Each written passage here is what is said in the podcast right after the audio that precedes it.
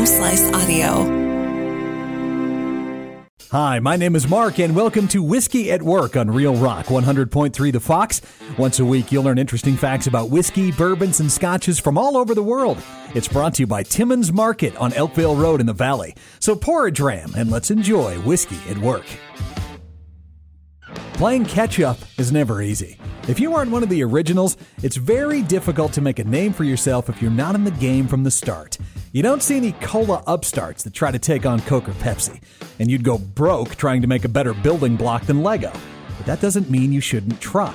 And that's exactly what happened with Japan around 1853. Japan had very little contact with the Western world for over 200 years prior to 1853, when one Matthew Perry, the Commodore, not the Chandler, landed in Japan and said, It's time y'all join the world of commerce, and here, take this 110 gallon barrel of whiskey. You're gonna love it.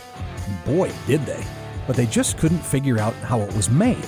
So, after about 50 years of trying to reverse engineer the drink, the Japanese finally sent a young chemist named Masataka Taketsuru to Scotland to learn all about this delicious concoction.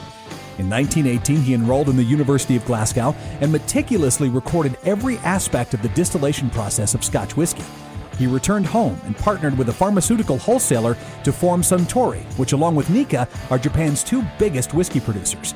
And in a 90 year span, Japanese whiskey has begun to rival Scotch whiskey on the award circuit. In fact, Suntory has become so good at producing award winning whiskey in such a short time that it was able to purchase an American icon, Jim Beam. It also owns Maker's Mark and Laphroaig Scotch.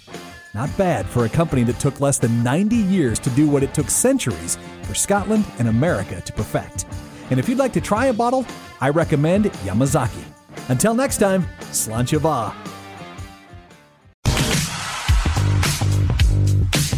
Thank you for listening to this episode of Whiskey at Work. I am the producer and host, Mark Houston, along with Rob Henry. Our shows are engineered by Chris Jaquist, and the video and audio editing is done by our own Russ Haddon. If you like what you hear, we would love a five star review wherever you rate your podcast and leave us a comment as well. It's Whiskey at Work on the Home Slice Audio Network.